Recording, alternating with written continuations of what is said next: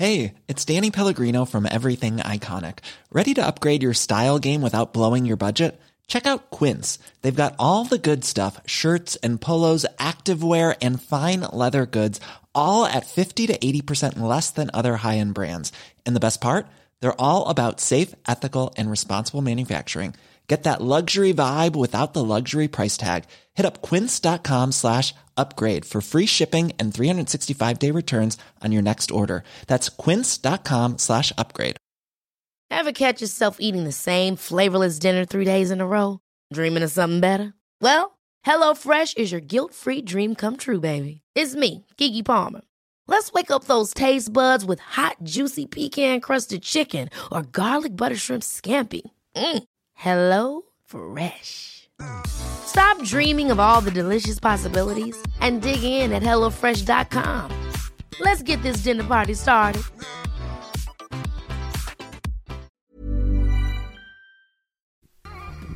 Hi, everybody. Welcome back to The Shift. I hope you guys are all well. I'm very excited about this uh, week's episode. It's with Dr. Batsheva. She's a sexual therapist and this I read her book. It's called Sex Points, and you guys can get it. I think today, um, or if you go onto her Instagram, um, and I'll have a link in the description to go get the book. But it was absolutely brilliant. Like I was able to fly through it because it was so interesting. It was also funny.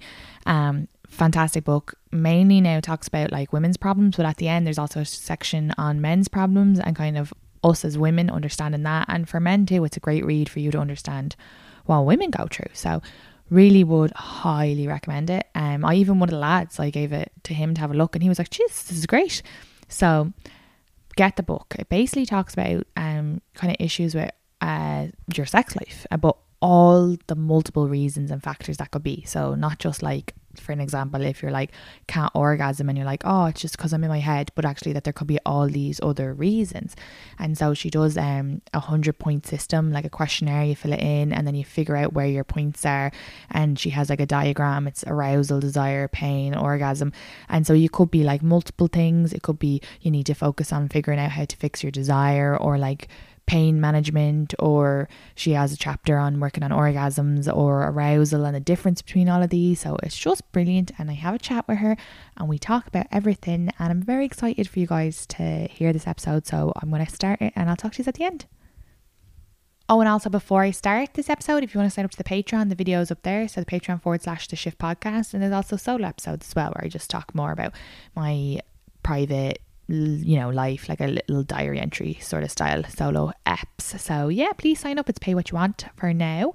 And um there's uh next week's episode is it'll be up there as well. So because we already recorded that last week. So yeah, go have a go have a little Patreon subscribe. Um because you know it's start of the month, so you get loads of content. Um and anyway, I'm just gonna start this episode. So enjoy. How are you? Thank I love you. your I love your studio. I know, yeah. My beautiful bed, which awesome. is not made. you can just make a background of your bed and have that like everywhere you go. Yeah, exactly. Yeah. Well, it shows my my art. yes, absolutely. Where are you? I'm in Astoria. Queens. Yes, yeah. But I'm okay. from Ireland so, originally. You know, obviously, but I just didn't know if like we were on the same time zone right now. Where are you in New York? Yeah, I'm in Riverdale in the Bronx. Oh wow, okay, great, great. I I read your whole book. Oh wow. Okay. Somebody who's interviewing me who actually read the book. Are we yeah. already taping or no? no? We're taping. I did skip um like a, a, couple of bits. I skipped the last bit where it said what therapist do you need, and then I skipped a bit about uh pain, just a little bit. But I just yeah, I yeah, yeah. sped read through it, but I find it very clearly, interesting. Oh, good. Clearly, pain wasn't your issue because you wouldn't have skipped that. So now I know a lot about you already. But I know a lot of friends who have suffered with pain as well. So I thought it was great. Like everything you hit on, I've heard either people have wrote into the podcast that's been their issue or even friends. So it's great to like even for myself, I found it very interesting. It wasn't like painful reading through it, like being like, oh no, I have Thank to God. Thank God. That was my whole I have to be honest, my kids laugh at this book, not because they think it's about sex, because they're, God, Lord knows they're used to my talking about sex nonstop, but they're like, it's too chatty and friendly. I'm like, it's supposed to be chatty and friendly. That's what it's supposed to be. So that makes me feel really, really good, Katie. Good, because that's what I liked about it. There's parts of it where I was laughing and it makes it seem like I know it these are all serious issues, but it makes it seem not serious. It makes it f- seem very much like okay, you can you can get you can control this, you can work on this. You could do this. You could. That was the entire. That was the entire point of this book. Like people think of sex as being. Uh, uh, am I going all over the place? Do you want me to shut up, or do you want me? to No, it's great. This is perfect. Okay. This is exactly what so, the podcast is. perfect. I know that's it. so people. um yeah, people always think of sex as like, especially women. Often, if their sex life isn't working well, they just they don't they don't want to think about it. They feel like there's something broken about them. There's something wrong. It's like they'll never fix it. It feels so hopeless. And everything about this book is trying to say it's not a magic thing. It's actually pretty simple if somebody makes it clear to you, and you can fix this. You can make this better. I promise you, you can make this better, Katie. That that is like so. It makes me feel so good for you to say that because that means the world to me. No, good. Because I even feel like our, a lot of our, what we were trying to hit on with this podcast was just making it not seem as like shameful or hard to talk about. When it's easy to talk about you're able to figure out stuff. It's it's like anything. Totally totally. And if it wasn't your podcast now i would say to you i need you to tell me how you came up with this idea of this podcast and how you started doing it. And you could tell me if you want then you could just edit it out. Well actually the, i used to host it with uh, a guy who's famous in ireland and he he we stopped hosting it together just because he just during the pandemic was like I don't want to do this podcast anymore like he's still he actually I think your assistant emailed him and then he sent the email to me and he was like, "Oh, Katie, uh, Doctor, how do you pronounce your name? Batsheva." Batsheva. It's Batsheva. hard. Nobody gets it right. Dr. Batsheva, and my last name is Marcus. It's super easy, and you don't have to call me doctor. You can just say okay. if you can get that out. and I'm like, yeah, exactly. I'm laughing. I say to my patients, um, I'm Dr. Marcus. You can call me Batsheva if you, that doesn't scare you. You can call me Dr. Marcus if it's too hard to pronounce Batsheva. no, that's great. But yeah, we just um he came to me and he said he wanted to do a podcast that had an Irish woman on it. He's originally from America, but he lives in Ireland. Um, and just to talk about sex without shame and kind of sex topics and make it less taboo. And he was a bit nervous at the start that I'd be too innocent for it, but actually then he was like, Oh, that worked out really well because during the podcast like uh, it was the first time i watched porn. It was the first time i used a vibrator. Like n- no one was talking to me about this stuff. I hadn't i didn't masturbate until i moved over to america so. What made him come to you then? Since oh clearly I, you were not uh masturbation porn and vibrator queens no i did um a comedy set on his he was working at this big club here and I did his set ah. there and he he even said it to my best friend before he said I've asked Katie but I think she might be too innocent but I'm going to do a test episode with her and he said just because I was open to talk about the subjects he was like okay this is actually because he was Perfect. like yeah I think a lot of women messaged in them being like that they were more aligned with me as in they wanted to know but they didn't know or they were afraid relatable you were very relatable to them was so i think that that's so true i feel like everybody there's this weird thing katie about sex which is that everybody thinks that everybody knows more than they do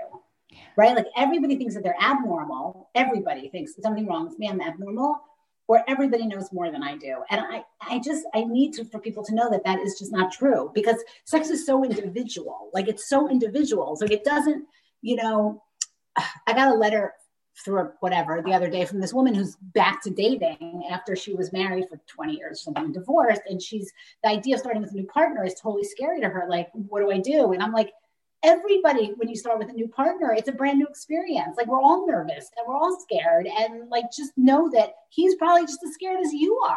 So just wanted to say that. No, which is great. And which is great for for people to hear. Like, even I, like, I'm very comfortable now, two years later, talking about sex. But still, when I get a new partner, I'm like, you know, even the t- I love giving blowjobs, but a blowjob with a new partner, I'm like, what if you like something different? So you just have to. It's like the first day you start a new job. It's always nerve wracking. The first it's day. It's always nerve wracking. Yeah, totally. But I, the truth is, and I talk about this a little bit in the book, Katie, and I'd be actually curious what your thoughts are about this as well, which is that that nervousness, that scariness, that's hot. There's something kind of hot about that, and that um, you know, so sometimes people will get in touch with me or are in relationships with patients who've been in a relationship for a long time and start to get boring and dull. And so they're maybe thinking about doing something new, but they feel like so awkward about it. Like, you know, oh my God, if I've been with this guy for like, I don't know, a year or two. And if I ask him to tie me up now, like, oh my God, like, what's he going to think? And I'm like, that awkwardness is great because that, if you think about early in a relationship when the sex is the most hot, it's often because there's that like little sense of danger, just enough, just a little touch of danger and scaredness and awkwardness. And that could be great. So, yeah, I like that as well. That when you're saying that, it reminds me of when you said in the book that a lot of people will say if there's problems in a long-term relationship and it's stuff that we've had people on the podcast say before oh you just need to communicate you need to talk so it was great hearing your perspective where it's like oh actually maybe it's more like that bringing in novelty again or yeah i think we have gotten to a place in our society where we somehow privilege like verbal communication and talking over physical so almost always when there starts to be a sexual problem in the relationship um, women for sure, but men, I think also start thinking, oh, there must be problems in the relationship. Well, there may be problems in the relationship because the sex is bad and because you aren't having sex anymore. That may be why. Why do you assume? Why do we always run down that rabbit hole of assuming that just because there's a problem with sex life, it means there's other big problems in the relationship? And I feel like it creates all kinds of problems. And some of that is because, you know, if you go to a therapist, and I always joke around, like if you go to a therapist and you say to the therapist, our sex life is in the toilet, and the therapist says, okay, well, we're going to work on your communication and then everything's going to get better. I, I say, like, grab your checkbook and run for the hills. Like, bad, bad advice, bad advice. Like, you can be in a good relationship and still have crappy sex. So I always say, like, you want a therapist who understands that the sex contributes to the relationship also. Like, you, if you make the sex better, sometimes the relation, the whole relationship gets better. And I can talk about that for an hour and a half, so I'm not gonna. You tell, you know, yes. yeah, yeah, no, no, but it it is great to hear as well that there's like, well, obviously now people will have to read the book, but there's just so many other factors to consider. And that was the thing reading the book as well is like, Jesus, there is so many factors that I never even considered. So let's say you have the 100 point system. So people do fill in a questionnaire and then that can kind of figure out where maybe the problems are. Did you take the questionnaire? I actually didn't take the questionnaire, but I should have. But you know what? Um, no, it's fine, and it's electronic. So if you buy the book, you can do it manually. But also, there's a link. I, so you have a you have a pre-order copy. You have like a yeah. Fancy person galley copy. But um, so you don't have the link. But if you go to my website, Dr. Batsheva, um, well, you have to buy the book. The book gives you the link, and you can do the whole thing online. So I can get you the link so you can do it and just push some buttons as opposed to sit there and add up. I don't know about you, but I don't love math. So adding up three and four and seven, it's like, so are you kidding me that? Anyway, so um, yeah, so anyhow, so you didn't do the questionnaire, but you like the point system. Yeah, and I can see just from reading the questionnaire. Now, right now, I'm in a position where I'm not in a relationship. Um, I'm horny all the time, so I'd say I'm probably high up on the hundred point system. I've dealt with a lot of shame. I'm like, whatever, I'll you know do most things. You're in a great place great place. But I yes. could see from the point system when I was in a serious relationship back in Ireland, like just reading it, I was like, oh, that was me. And it would have been great to have understood it at the time. Um, I think for me, my my issue was uh probably birth control and uh definitely because when I came off it, uh, my sex drive uh, came back but I could see even the other points as well. I was like, oh yeah, if I had have been able to understand it a bit better now in hindsight, I'm delighted that that relationship ended. but if I had been like, you know, in my 30s wanted to keep in that relationship, um, it would have been good to know for sure. So yeah, so let me so let me just spend a minute talking about how this point system works. Yes. Is that okay? Yeah, that'd okay, be great. Right? Okay, great. So um so we tend to think like women will come into my office and they'll like plunk themselves down on a chair and they'll say like what's broken with my sex life by like let's fix it. Like as if it's a light switch. Like there's one thing that's broken let's get it working. Like let's say it's you know my relationship or my shame with my body or i'm too busy at work or um, my birth control pills. And um, what i have found over the years is really really helpful to my patients is that stop thinking about this as like a binary on off one two situation and let's start thinking about it as you need 100 points. You have to hit a 100 point threshold in order to have a good sex life. And so that 100 those 100 points can come from all the things you and i started talking about katie right? It can come from um, birth control pills being on or off of them. It can come from other medications that you're on. It can come from hormones that you have. It can come from your relationship. It can come from the hot newness of the relationship. It can come from using of toys or vibrators. It can come from um, your like physical state like are you exhausted? Is that doing things to your hormones? This everything is interrelated with everything else. And um and when you get enough points or there's enough points coming from different places and you hit that 100 point threshold you're going to have good sex and it's going to be fine. But when you don't hit that 100 point threshold you start feeling like you're crazy but you're just not interested in sex or the sex isn't working well if you don't get turned on or there's pain. Um, and so the questionnaire, basically, you do the questionnaire at the end, you end up with these four areas, four quadrants desire, do I want to have sex? Arousal, do I get turned on? Which is a different thing, which we could talk about. Pain, are there pain issues that are creating a problem? And orgasm, am I having trouble with orgasm? And how are those things, what am I scoring on those things? And how are those things affecting all the other quadrants? So, um, does that sound really confusing?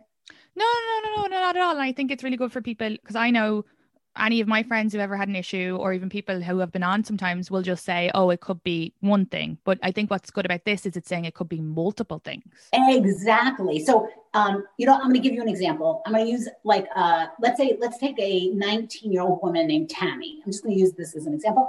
And she has 90 points from her own physical hormone profile, right? She's got like she's in great health, you know, everything's working. She's got a lot of testosterone in her system because she's young and estrogen in her system. She's 90 points. She can have sex with anybody. She can meet somebody at, you know, the county fair and she could go into the back of the barn and have great sex with this person she only needs 10 points. And she still like looks at the guy, the guy's kind of hot. So that's it. She's at 100. That she has sex and it's all good and it's all fine. So now let's take Tammy and like, let's say it's five years later and she meets this great new guy. Give me a name, Katie. Uh, Paul. Paul. She meets Paul. That's male. That's the name of one of our sex therapists in the men's center. He's going to be so flattered when he hears this. Anyway, Tammy meets Paul, and um, he's it's hot, new, and erotic. So it's thirty points. And she falls madly in love with Paul. So that's another thirty points. So now she's got 150 points. If I did my math right, yes. And she's great. And even if Paul acts like an asshole sometimes. And even if work is overwhelming and she doesn't have time like in her life, she's losing 30 or 40 points. It doesn't matter. She's still over that 100 points and she's doing just fine. But let's say Tammy marries Paul and they're now 30 and her hormones are down a little bit. So now she only has 70 points from herself and it's not so hot and erotic, but she's still in love with him. So she's kind of at that 100 point and she's doing okay. Their sex life is fine, until they have a kid banging at the door. That takes away some points. Or her hormone levels go down, or she gets she gets on birth control pills, and that takes away some points. So now Tammy's not doing well at all. She's at 90 points. She does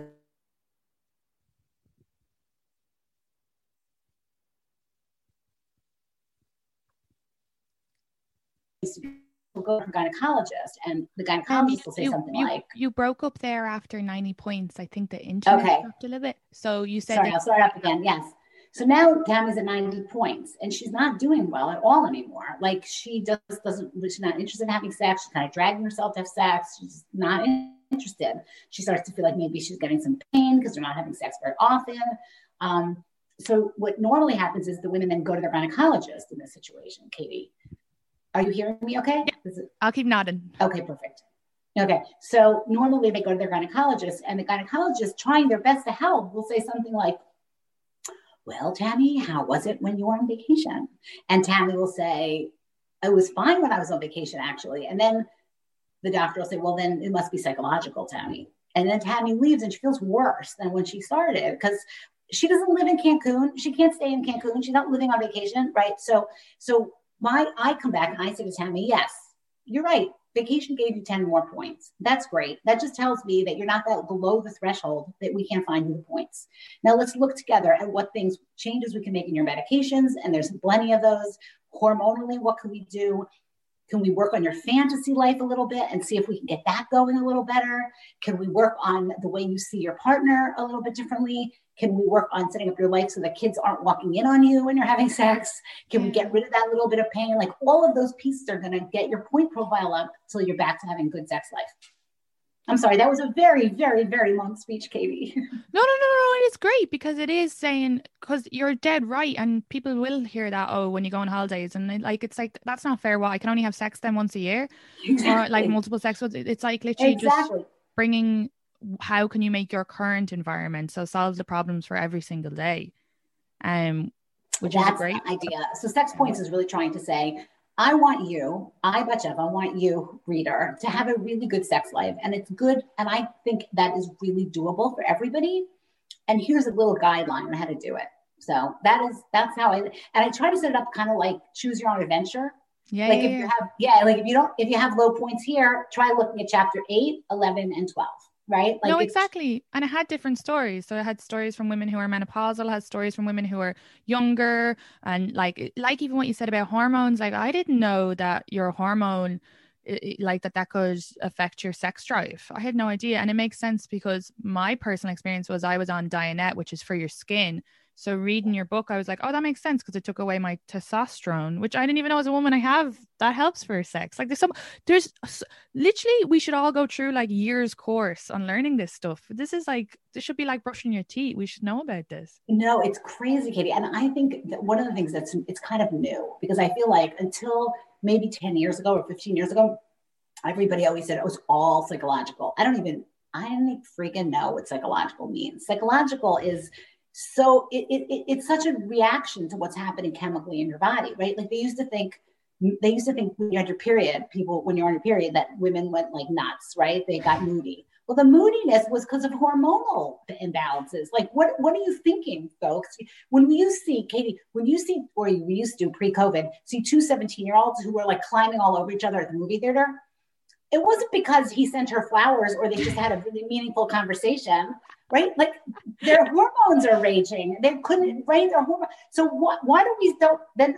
All of a sudden, you're 45 and you're not that interested in sex, but nobody thinks about the hormones anymore. Oh, that's not important. Like, are I, I don't even the disconnect is mind-boggling once you, exactly what you're saying, Katie. Like it's so mind-boggling once you think about. It. So the, the experience you had with what people have it with Accutane or they have it with um, birth control pills.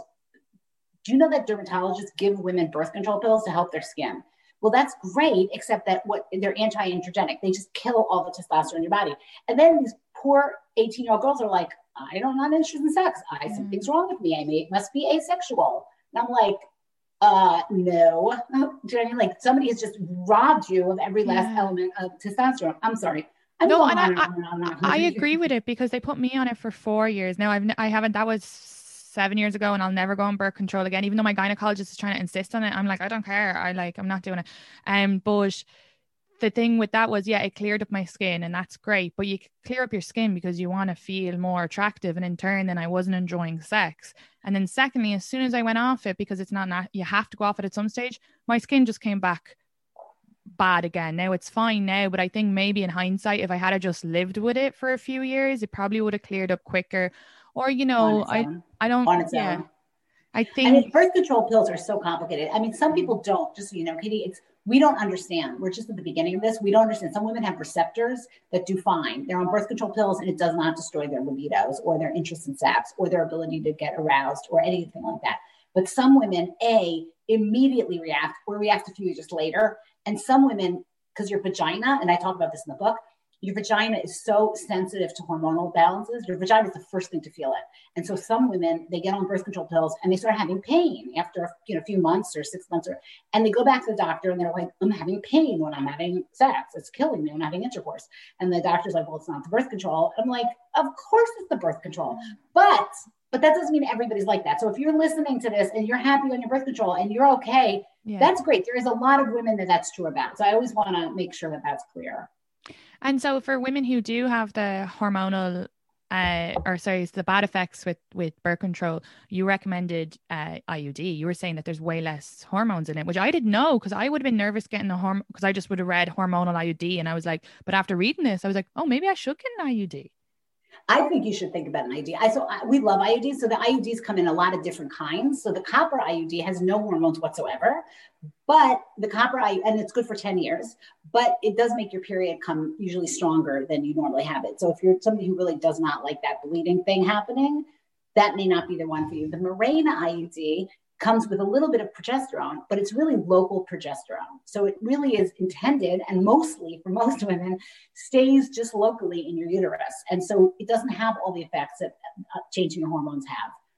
That's not to say that there aren't some women who still react to it, but I we're, we love the IUD for young women. It seems, and it also makes your period like weaker and weaker until it disappears. So for people who really don't love having their period, I'm like, go get an IUD. Like, just go get it because it's going to make your life easier. That's so you great. should, Katie. We can talk. We can talk about your birth control. I'm so my gynecologist hates me because I'm just like nope, and I just I use condoms, but she's like that's not a hundred, and I'm like oh I'm fine. But, no, no, I think that's I do think using condoms is great. As I'm you know, but I just think it's like a little bit of a pain sometimes. Like it would be, if you want to not have well you're if you don't have a steady partner anyway so you should no. probably be using condoms regularly anyway even if it's not just birth control it's like other other you know sti issues so, yeah i guess though i'll have to think about it if i ever get into a serious relationship but um, it's just it's just around the corner, Katie. If you want it, you want it. my success rate is very low. Listen, everybody listening to this podcast, she's amazing. Okay. you okay. you don't get that. You don't get people reaching out to you all the time for the podcast. Oh yeah, like, yeah, yeah, yeah. yeah, yeah, yeah. No, no. The problem. What do you do? Oh my god. Yeah, no, no. That's I'm not sure the problem. problem is, no, I'm sure the problem is not that, but I think it's. I just really occurred to me like, oh my god, you're running this podcast and you're single. You must have like, you must have DMs like all day long about like, oh my god, yeah, Katie, I need to date you. Yeah, yeah. And I've dated two fans, and I'll tell you, I've lost two fans. that is okay. Can I tell you, Katie? There is a book in that there is a book in that okay, dating your dating your fans oh, dating God. i love that you, that's you have the title even dating your fans I'll yeah. buy the book I'll be your first buy, book buyer. Yeah. Okay, good. Yeah, yeah, because they definitely have you on a pedestal, and you know they're they're following they're in in the girl the girl on the thing, or they can't. It's just it doesn't work out, but that's okay. I learned that the hard way. So sure. nice, nice yeah. lads, but it's a bit of you know it's a they're just it never occurred to me until we had that conversation that of course you're going to get stuck in that situation all the time. Oh my god. Okay. But yeah no so i guess it's actually better i think for a person who is like heavy on the internet to meet someone who doesn't know their internet presence and gets to know them first. Yeah because... that would be my husband. My husband does not want his face to be seen and on any of my instagram. Like seriously like, you can sometimes hear him laughing but i think there's a whole genre of public women, private men with them. Just so you know, I think like I, I meet, I often meet women who are like out there speaking and on social media and stuff, and they're like, my partner is super private. And I was like, oh God, there's a whole there's a whole group of us. So Katie, you can join the group when you when you find a private guy. Yeah, I do think I think like yeah, I think the guy I'll end up will be like but once they have to trust that I don't say their private business, that's one thing I always say to a guy on a first date. I'm like, I know I post a lot of jokes. A lot of them are jokes, or I've asked permission before because I have dated guys who haven't who've enjoyed being involved in the jokes and stuff. So, or have done like videos with me and stuff. But um, I do give that a heads up. But I'm sure some private men are just terrified. They're like, I don't want her to get on and talk about my bits, even though I don't do that. I'm like, what the fuck? I haven't actually done that. But, it's scary. People are scared. You know, I get it that people are scared because I could see people thinking, oh my God, she's just dating me in order to get more funny stories. And it's that like, I don't want really any scary. more funny stories. I want to just start writing jokes about tea. I'm like, I feel like it's a joke at this stage that I keep dating like the most. Well, you, you've well, seen yeah. that. You've seen the thing about tea and consent. Getting consent is like drinking a cup of tea. Please, I'm sure you've seen it. No. You haven't seen that? No. Are you serious? No, it's, I'm sorry to like God. a cartoon. No, dr- drinking, drinking, getting consent, consent is like a cup of tea. Like if you ask somebody and they say no, the answer is no. If you, if they ask you for tea and you start making it and they change their mind, the answer is still no. I'm going to send this to you right after this. Do because I did over. a joke. I did a joke. I got in a bit of trouble for it, but like only, only and it was only by men because they interpreted it wrong. But I actually did a joke about how in Ireland, if you say you're coming back for tea it means that sex might be on the table.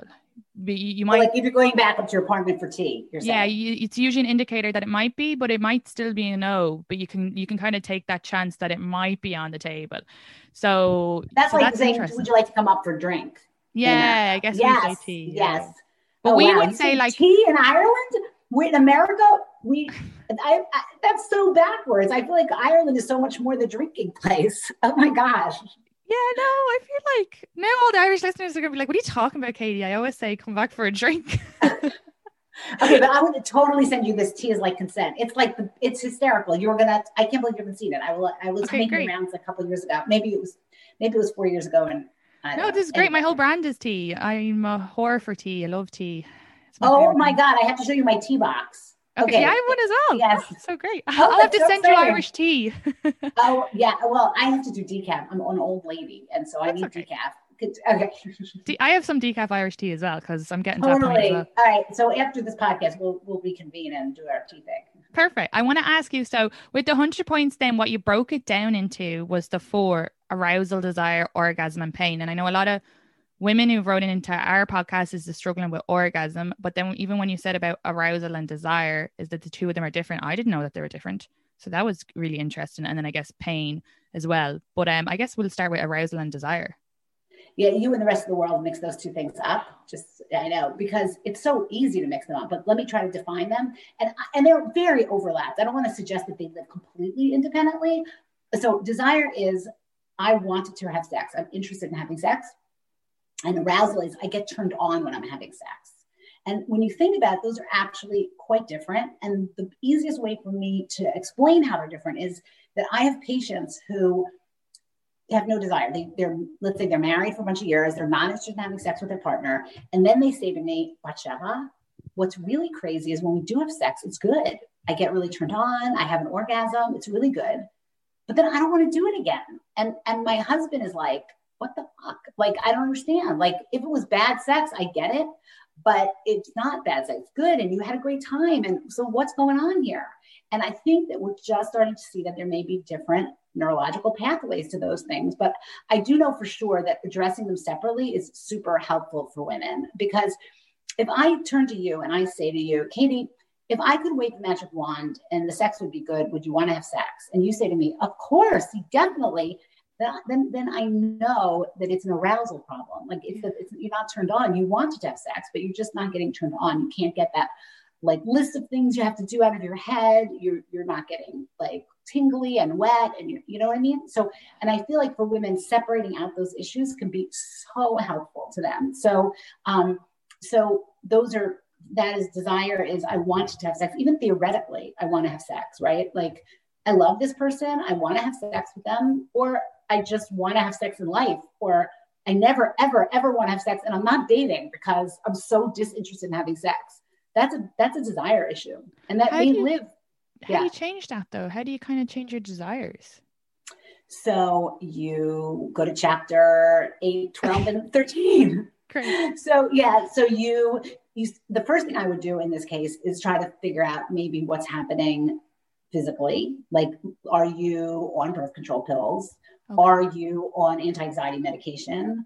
Are you um, are you you know have you just had a baby and so your hormones are a mess? Like there's all these physical things. Let's look at those physical things. Then I would say now let's look at your brain. Have you shut your brain down? Can we get your brain going again? And many times I'll find that women we can we can talk about fantasies. I think women just shut their brain down. They shut their brain down either because they feel like they shouldn't be thinking about certain things, they're ashamed to be thinking about certain things.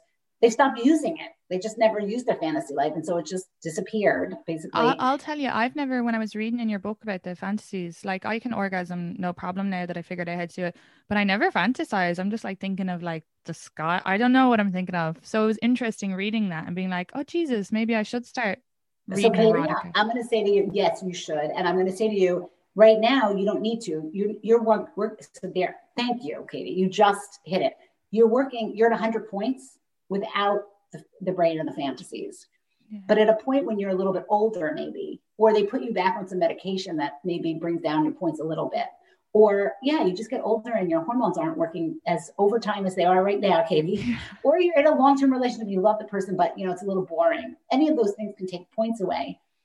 That's when you're going to really need your brain. You need your brain to be able to turn on and turn off. And um, I talk about something called neuroplasticity, which sounds really big and complicated, but it just means that the parts of your brain that you're using get healthy and rich with blood and with neurotransmitters and cell rejuvenation and when you stop using a part of your brain, it prunes it down. It stops, it just, the brain doesn't use that part anymore. So the more that you fantasize, the more that part of your brain gets better at doing what it's doing. And it's amazing how it can turn around. It, the problem is that women often feel like um, they sh- somehow fantasizing feels like something that should happen to you spontaneously, as opposed to like um, something you actually have to work on to get started. But it is something, if you haven't used that part of your brain, it's work in the beginning.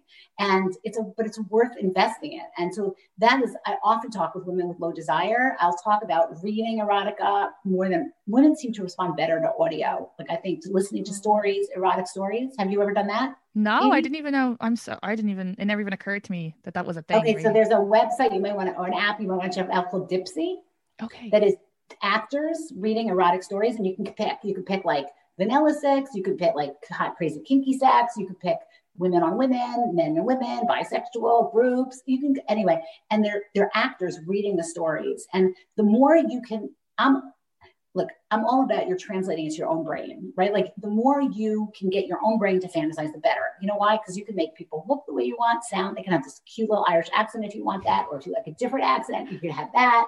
So it's much better for you to be able to create scenarios in your own head. But to get started, reading erotica, listening to erotica, I find very, very powerful for women.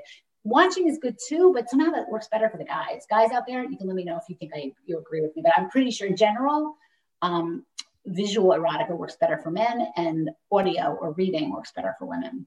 Yeah, and I liked what you said as well about fantasizing someone else that you're having sex with a different partner because like the only long-term relationship I had, yes, the sex does get a bit kind of and we we we did things to spice it up, but I know at the time I would have felt guilty thinking about somebody else just because it would have felt like I was like uh, betraying. Yeah. So it was nice to read that and be like, "Oh no, that's okay."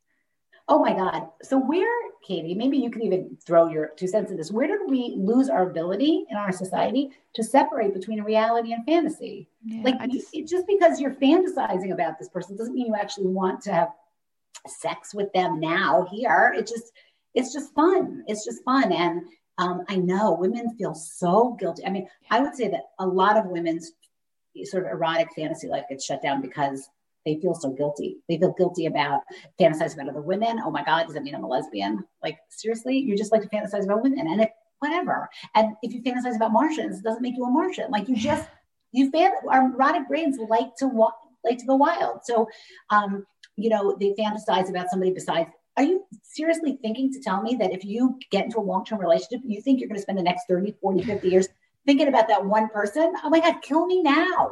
Do you know what I'm saying? Like, yeah. who, wh- why the hell? So, but women feel so guilty. And so they just shut it down. You know where else women feel guilty? It's so interesting with fantasies about being overpowered.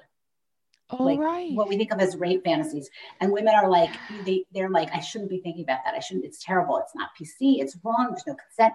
And I'm like, listen, nobody could be more pro consent than I am. Having said that, let's let's break down that fantasy for a second, right? You're making up the guy. Let's say it's a guy. Let's say it's two guys. You're making them up. You know exactly what they look like. You're deciding what they look like. You're deciding how they break into your house or whatever. You're deciding exactly what they're going to say to you and when. You're like the puppeteer, right? You are telling them exactly what things to say to turn you on, and then you're telling them exactly when to stop. It's all in your head. You're controlling the situation 100%. So, in what way does this even vaguely vaguely smack of like real rape or real like it's just a totally different thing so relax chill, chill out everybody like your fantasy is just your fantasy it's fine. You're, yeah. you know, and, and the more you can embrace it, Katie, the better you get at it. So that is a really good way to go after desire. That's great. That is really great for people to hear because I know myself, this is going to sound maybe even slightly different, but if I, I'm watching a show and someone is getting assaulted on it, I do get a little turned on and I'm like, oh, what's wrong with me? Just because I don't know, I don't want to, no. I don't want anybody to be assaulted, but I, no. there's something about like that kind of power. And yes, there, thank you for saying. Like, there's something about you know how how many women are in my office saying, "Oh my God, you know, I love my husband. I'm so glad I'm with him or with my partner. I'm just so glad he's amazing. He's loving. He's caring. He brings me gifts."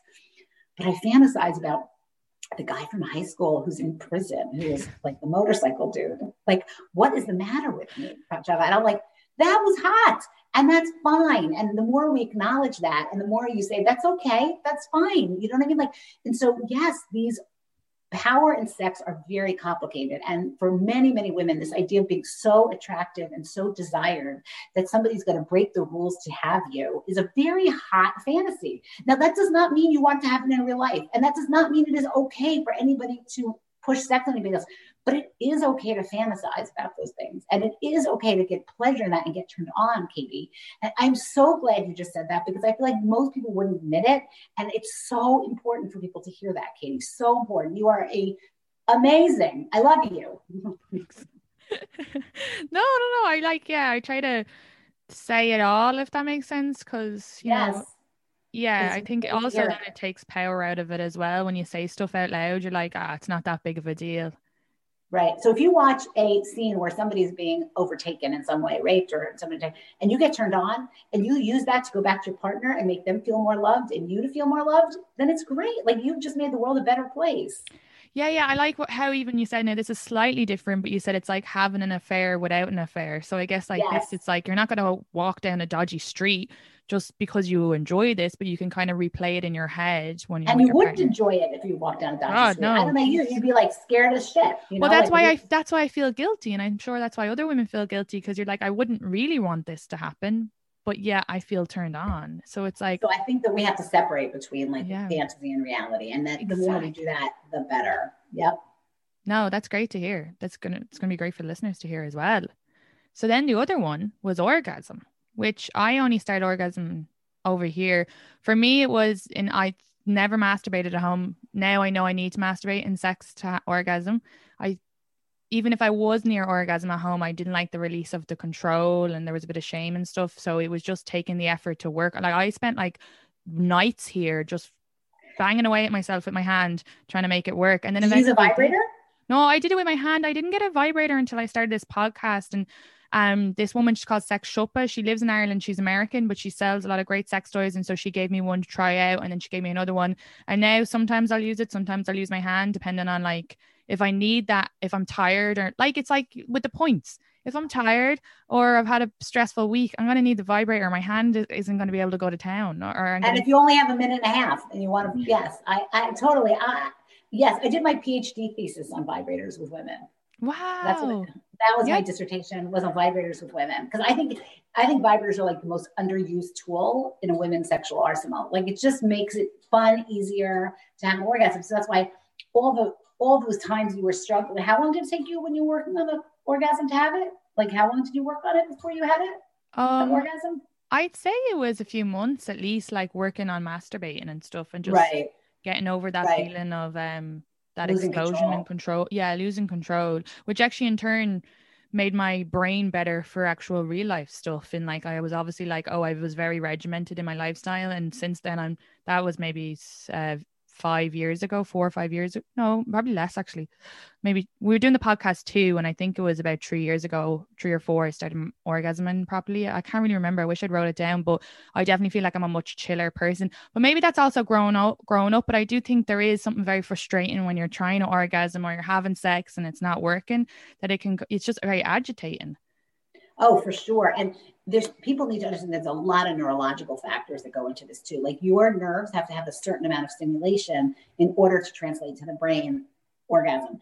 And your brain has to kind of learn that pathway. So a lot of women who are learning will sometimes talk about their first orgasm as it almost feels like it was ripped out of them. Like it almost feels like it just, it was like, oh wow, like that felt like something was happened it was good but it was also weird and and then your brain is like oh my god now now i know what she wants. Now i can do it. I can repeat it. It's much easier the second time. Yeah. And i feel like vibrators can make that so external vibrators that go on the clitoris can just make that so much easier for for women. And the more that we say it's fine to bring a vibrator into partnered sex like there's solo sex that you're just having by yourself that people use vibrators for and then people are often ashamed to use vibrators when they're having sex with a partner.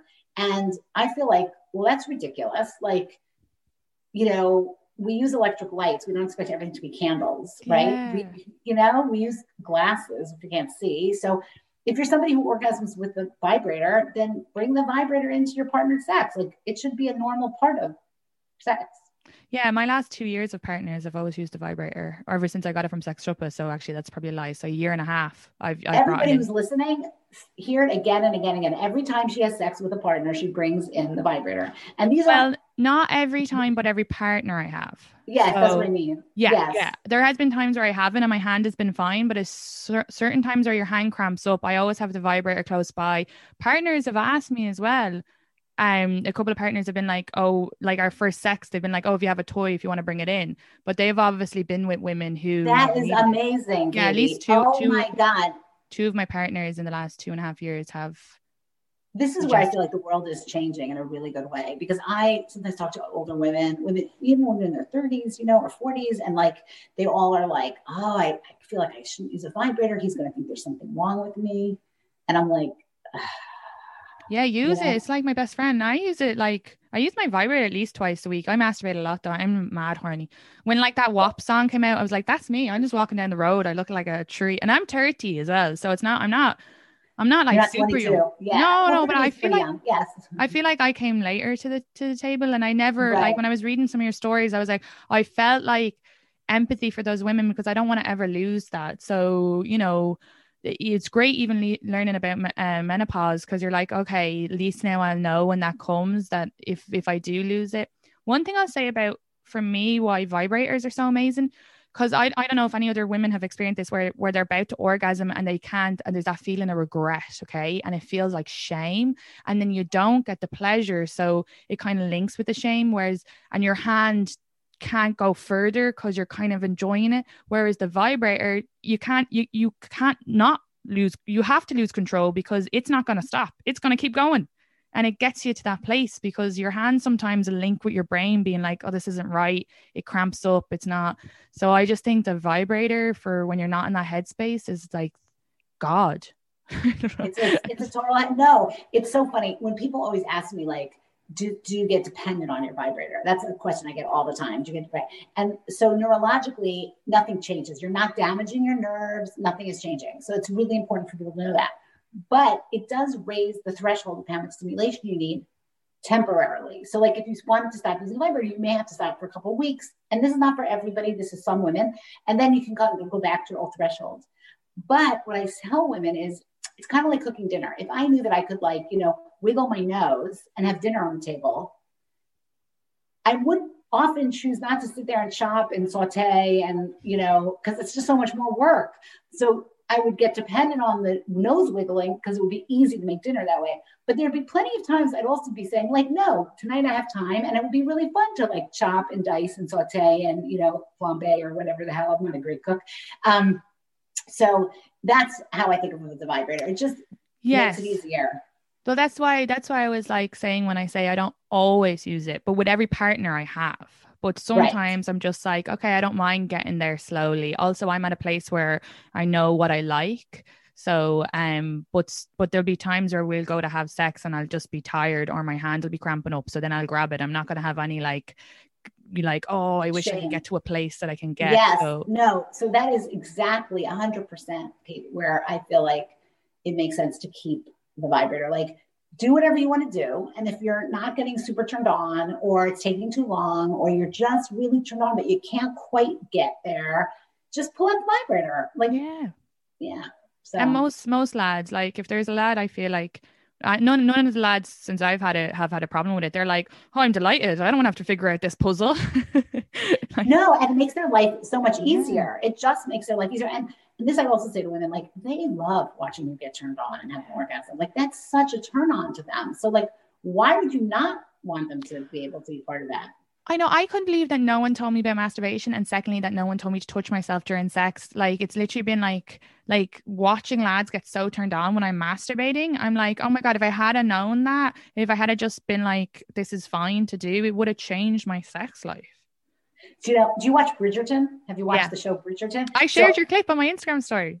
Oh, okay, all right. Because because they did that so well, right? He tells her how to masturbate. Like that was on. That was like I wanted to jump off the sofa and cheer.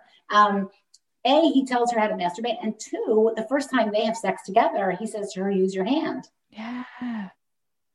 Yeah, it was amazing. I was like, Jesus, that's based 200 years ago, and still today, people don't don't know about that. We actually had a woman write in and she said she's struggling with orgasming with a partner, but can do it solo. Do you have any quick advice for that? But it could be multiple. It could be any of those point factors. It's probably better if she goes on and takes your test. Okay, so no, I have a lot of questions. Okay, I'm like looking at you funny because I'm thinking, what does that even mean? Does that mean that she can do it with her own hand and she can do it with a vibrator?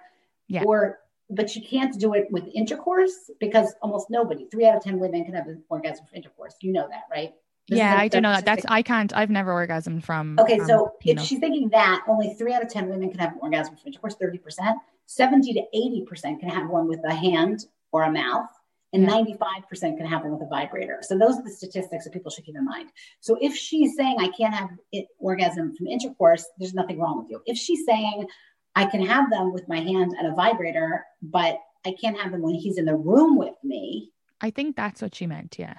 So that is an interesting question. If that's what she meant, which I, then I have to say, like, is it because you're embarrassed to use your hand or a vibrator when he's in the room with you? Sort of like we were talking about Katie, like if somehow she feels like that's not an okay thing, then we need to talk about that. And he needs to be understand that that is a perfectly normal thing. And you're hearing Katie say she does it all the time. And that's what you do when you're having sex with somebody else. You use your own hand. He uses his hand, he uses his mouth, you use your hand, you use a vibrator. All those things are 100% acceptable. If she's saying, well, I use my hand and I use a vibrator, but somehow I get stuck with him in the room, that's, you know, I somehow just can't get which is very rare. But if that is really what she's saying, then usually what I suggest is that people sort of do this in like stages, like have him be in the bathroom next to the room or have him be in the bed next to you with the lights off, but not touching you while you masturbate. Yeah. It, people get past it really fast. So, oh, but I think great. we defining what she's actually saying is really, really important here so that we could be helpful to her.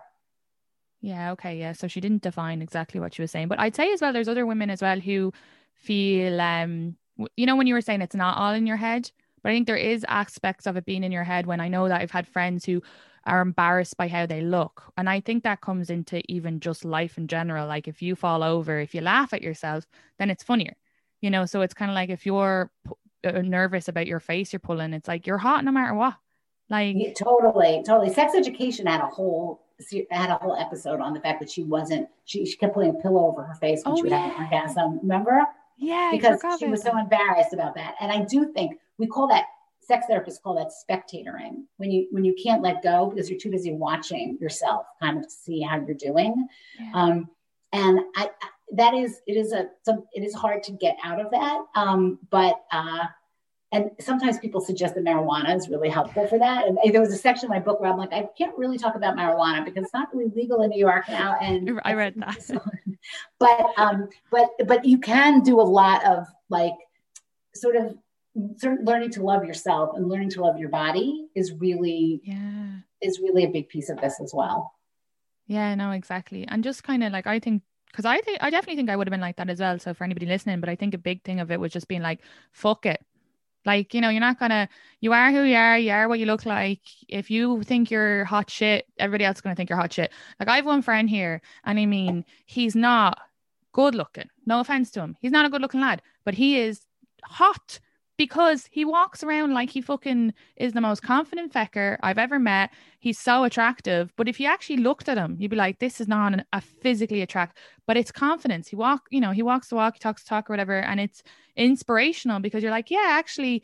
And some of the most, yeah, some of the most, if you just actually think you're attractive and you're enjoying yourself, it's like that's so much more attractive than if you were like if you're my oh my god my mascara leaked on my face nobody totally. nobody sees that Can, so I, I, have to say something which is like this i actually haven't talked about it almost in any other podcast i've done. So so i a year ago had bariatric surgery for, which also does a whole sets your hormones. We there's so much we don't understand. It just resets your hormones it has very little to do with what you're well, eating what and much more. that? oh it's when they cut away part of your stomach.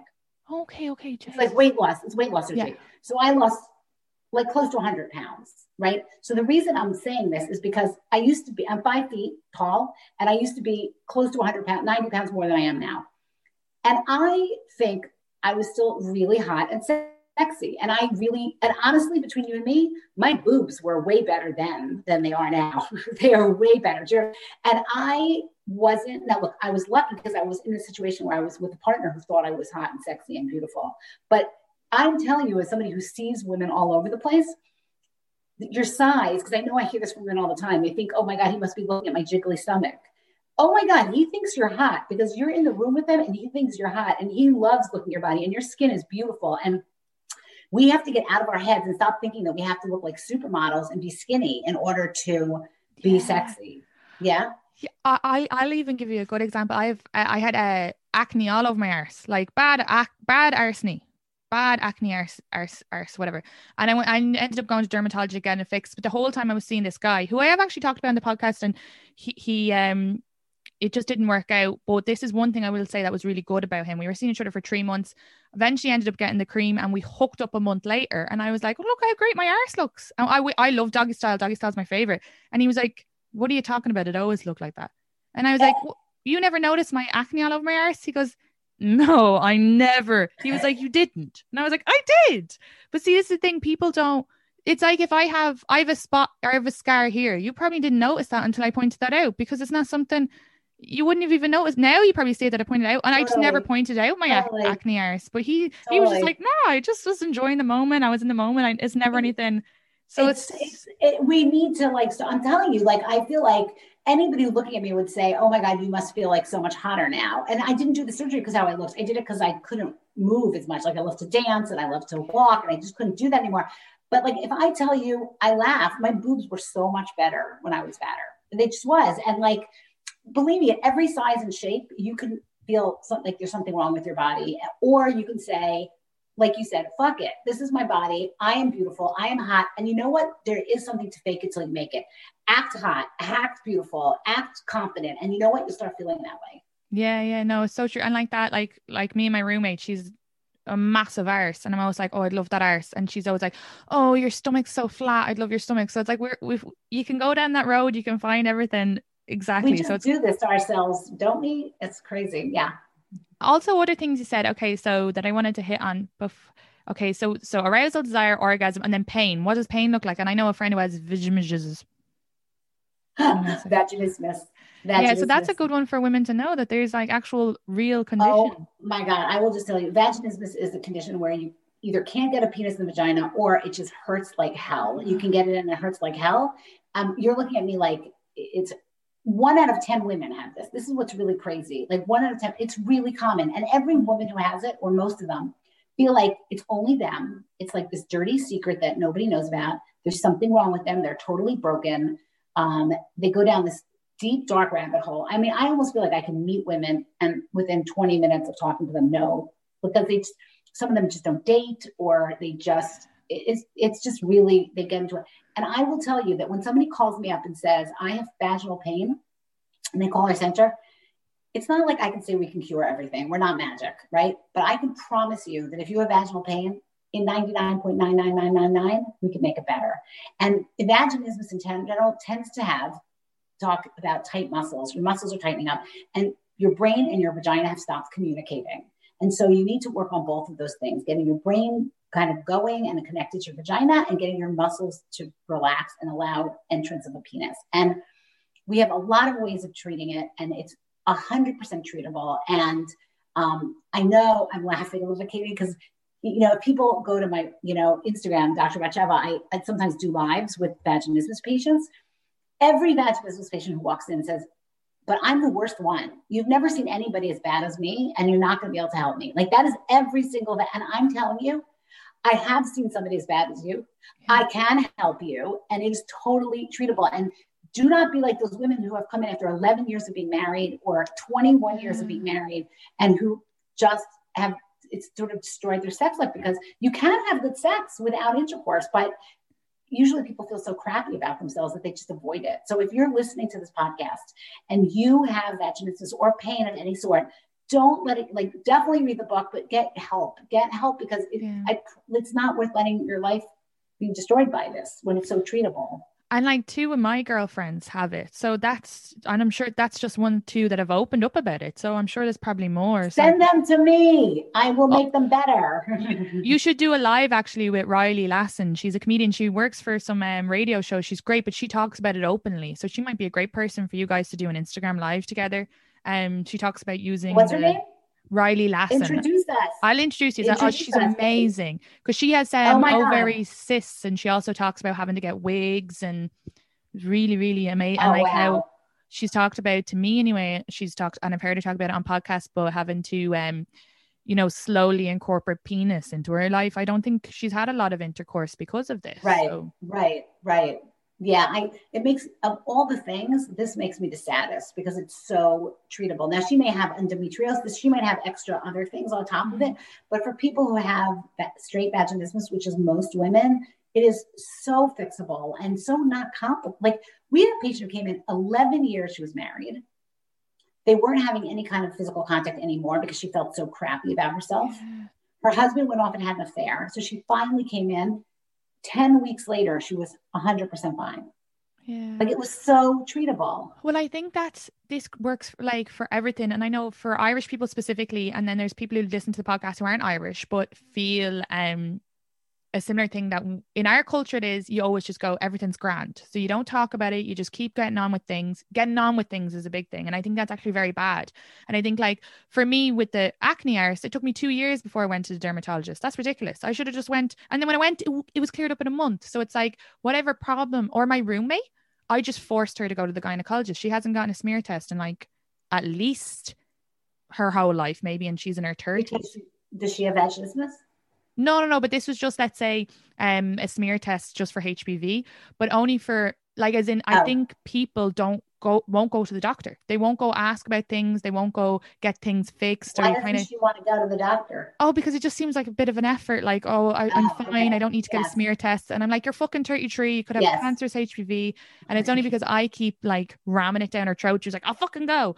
But like, it's just you know it's like if you have anything like any little just go and talk about it like instead of just like you said just living with it it's like people are like metaphorically cutting themselves a bit like a bit of a self-torture Yes. like why wouldn't i just go get the simple fix I think it's because there's so much shame involved. Like they feel like they they're just they feel like they're really broken and or the fear to hear out it's something worse like i'm sure my roommate she was probably like oh, i don't want to find out if it's some cancerous hpv i'd rather just not wake up one day you know because you're just the fear of not yeah, no, I think that that's true. So it's great that you're getting that message out. Yeah. What else I want to? Oh, you said intercourse is or sex is not just intercourse. That was brilliant to hear. Okay, so it's you've used it a few times since then. And I was like, okay, Butcha, but don't interrupt Katie and correct her. So No, yeah, no, it's great. yes, no, no, no. So yes, I'm always saying that intercourse and sex are not the same thing. They're not synonymous. You know, it kills me because I feel like this is a man's world, like a man's, you know, idea that, you know, sex is intercourse. For most women, the most pleasurable part of sex may not be intercourse. Some women it is, but oral sex is sex. Using your hands is sex. Using a vibrator on somebody or on yourself with the person there, all of those things are sex. Um, intercourse is great. I'm all about intercourse. You should be able to have intercourse, but it's just one way of having sex. And the more we separate out those things, Katie, the better a sex life we'll have. Because if you keep thinking of sex as just being intercourse, it gets freaking boring. Like it gets Yeah. freaking boring, right? I will. I will And- say. Oh, sorry. Go ahead. no, no, no. Go ahead.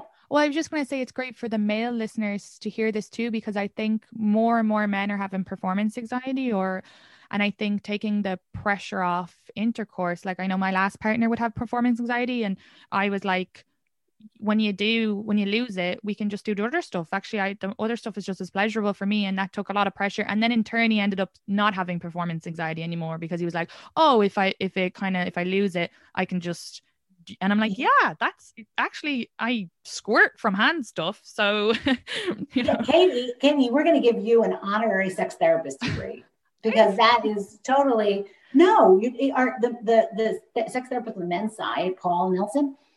He's constantly saying that to guys. He's like, you know, stop telling me about your penal problems. We're going to fix those. But you know, you have ten fingers and ten toes, and you have lips, and you have a mouth, and you have a tongue, and there's a lot of things you can do with those things that are more pleasurable to your female partner than your stupid penis that you're just so obsessed with. So, um, you know, so can we just add that in turn does exactly what you just said, which all of a sudden the men are like, oh, this poor little penis does not have to get all the pressure all the time because it's not the be all and end all of sex. And where we came with this idea that the bigger, the harder, the thruster, the better is just not the case. I'm just not the case. Most women do not like a huge penis. Mm-hmm. Some women do, but most women, I get way more complaints about a penis that's too big than a penis that's too small. Women do not like a big penis, and they certainly don't like pounding. I mean, some women do like it again, and some women like pounding sometimes, but big penis is pounding, which is like, it seems to be like the gold standard these days. Like, where the fuck did that come from? I want to know. Like, it's so ridiculous. So, yeah, so we need to really change the mentality of what sex is. Sex is I, I like to call sex anything where one person or more people together are trying to have an orgasm. That would make it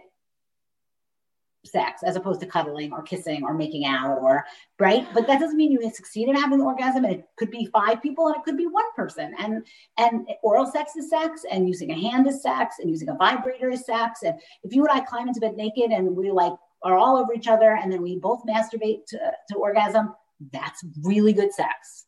Yeah, yeah. And I like what you said as well about the thump and pounding thing. I don't know. And a lot of women complain about that as well. And I think for for men, they just think maybe that they're because I know my last partner, he would do the thumpy to pound thing. And he was a bit younger, but I carefully brought in, I was like, I think that might be also not helping with your erection because you're getting overheated, you're sweating.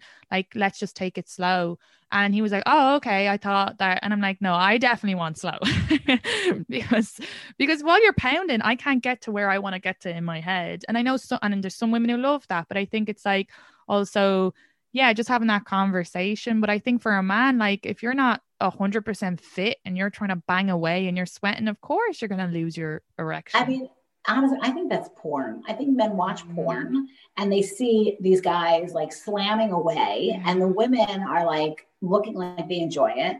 When most women are like, if you're under a guy who's pounding away, you're like, oh my God, this is Jackhammer City. I don't know, like and then you and then and then for the guy, if you hear a girl be like, "Are you nearly gonna come?" It's probably yes. because they're like, "Can I just get this done? You're banging away at me just, here." Just, just finish up. No, it's totally. You're 100. percent And then sometimes also, to be fair, Kitty, is that guys have started masturbating like very hard with their hands, really, really hard, and then they need to do the pounding in the vagina. So then, if you're a guy and you're listening to this, slow it down. Try to get e- try to just take it easier with the masturbating. Try to use your hand a little gentler. Try to just be sort of make the whole thing a little bit more slow and a little less poundy and thumpity thump or whatever. And then you'll be able to do it better in a vagina without causing your partner to like get a hole ripped through her. That's actually great because some I just put up a little question box like any any quick questions for today and a guy wrote in is is it um is masturbating too much uh, a problem and it is interesting that you say that because I know the last partner he had to when I was saying all this stuff he definitely would masturbate really hard and he was like oh i think i need to stop watching porn and masturbating as much and that helped him a little bit as well so like it was nearly like the 100 points for the yes, man too man. yes next he book, also started drinking green tea as well so yeah. i don't know what was working but he was trying everything in fairness to him no exactly so uh, you know usually you, you can't masturbate too much really unless it's getting in the way of your life but you can masturbate the wrong way you can masturbate in a way that makes it just not easily transferable to sex with somebody else so I guess to hear. You know, if you masturbate all the time, all day long, it you know it does sometimes it's harder to get another erection and ejaculate. You know, so for all those reasons, like just take it easy, take a chill yeah. pill. It's gonna be okay. It's gonna be okay.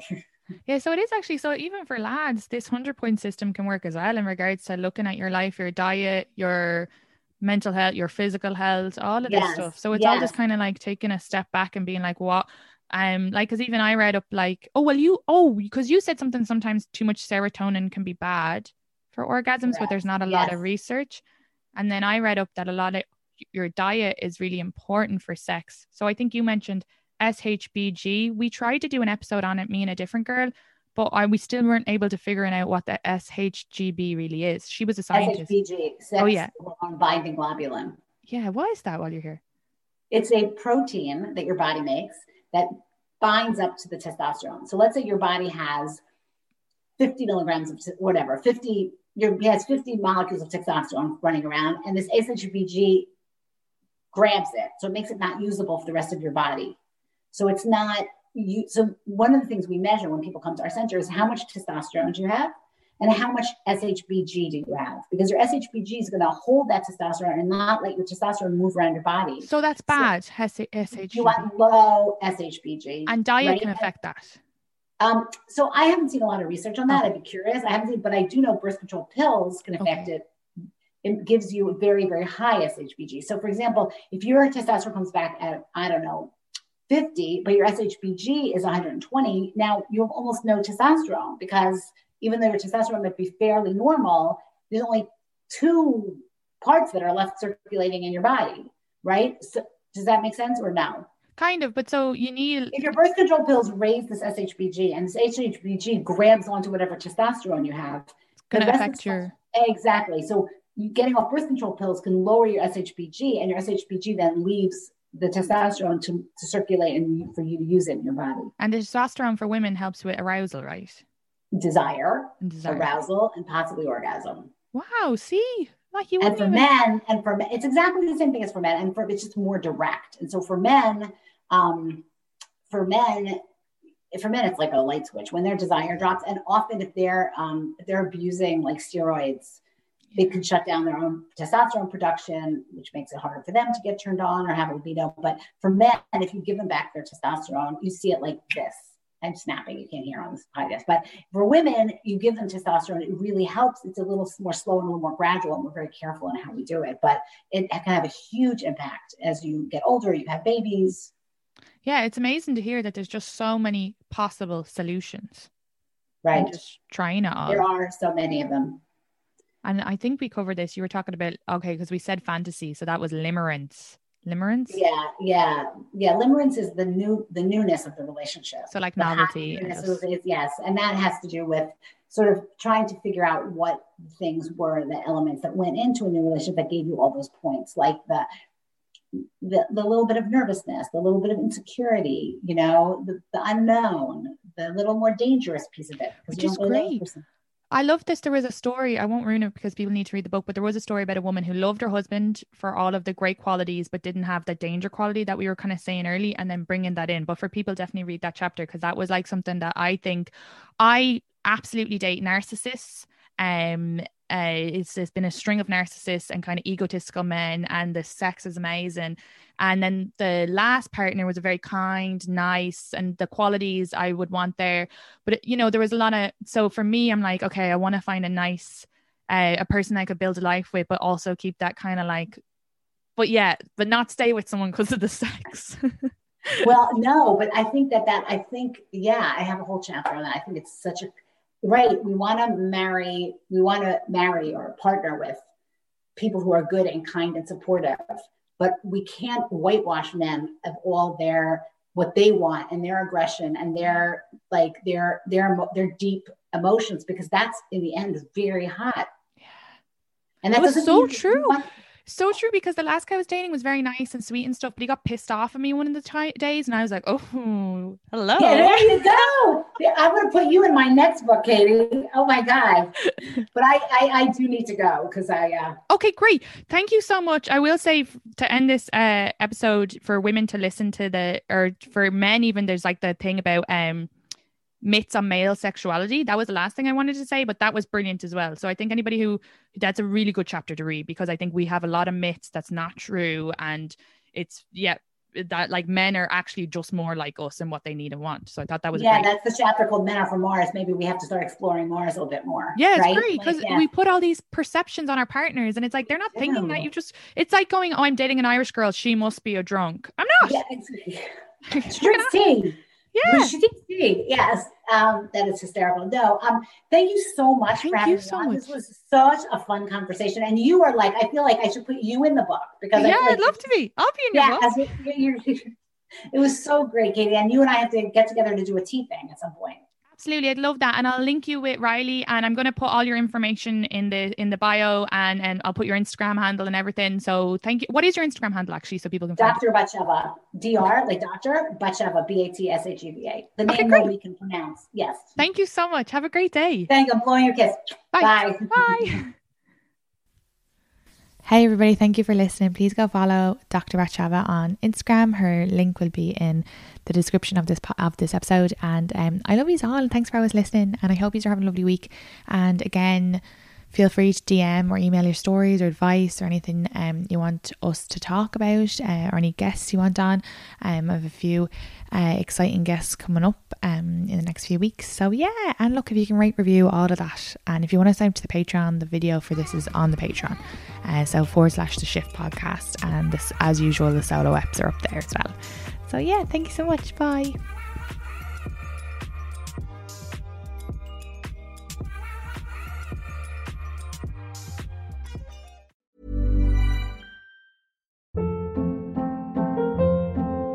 Hold up. What was that? Boring. No flavor. That was as bad as those leftovers you ate all week. Keke Palmer here, and it's time to say hello to something fresh and guilt-free. Hello Fresh. Jazz up dinner with pecan-crusted chicken or garlic butter shrimp scampi. Now that's music to my mouth. Hello Fresh. Let's get this dinner party started. Discover all the delicious possibilities at hellofresh.com. Planning for your next trip? Elevate your travel style with Quince. Quince has all the jet setting essentials you'll want for your next getaway, like European linen, premium luggage options, buttery soft Italian leather bags, and so much more. And is all priced at 50 to 80% less than similar brands. Plus, Quince only works with factories that use safe and ethical manufacturing practices. Pack your bags with high-quality essentials you'll be wearing for vacations to come with Quince. Go to quince.com/pack for free shipping and 365-day returns.